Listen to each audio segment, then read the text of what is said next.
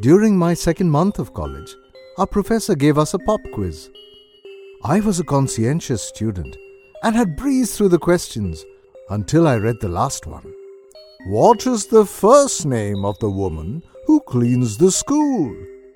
Surely this is some kind of a joke. I had seen the cleaning woman several times. She was tall, dark haired, and in her fifties. But how would I know her name? I handed in my paper, leaving the last question blank. Just before the class ended, one student asked if the last question would count in our quiz grade.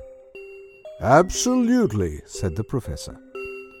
In your careers, you will meet many people.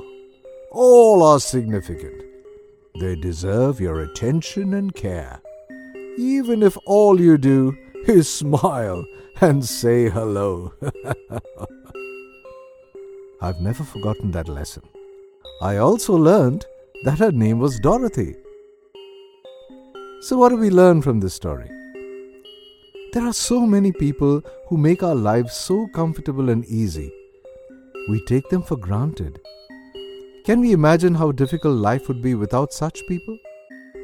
So let us take some time and at least give them a smile, thank them, and wish them. Sai Ram.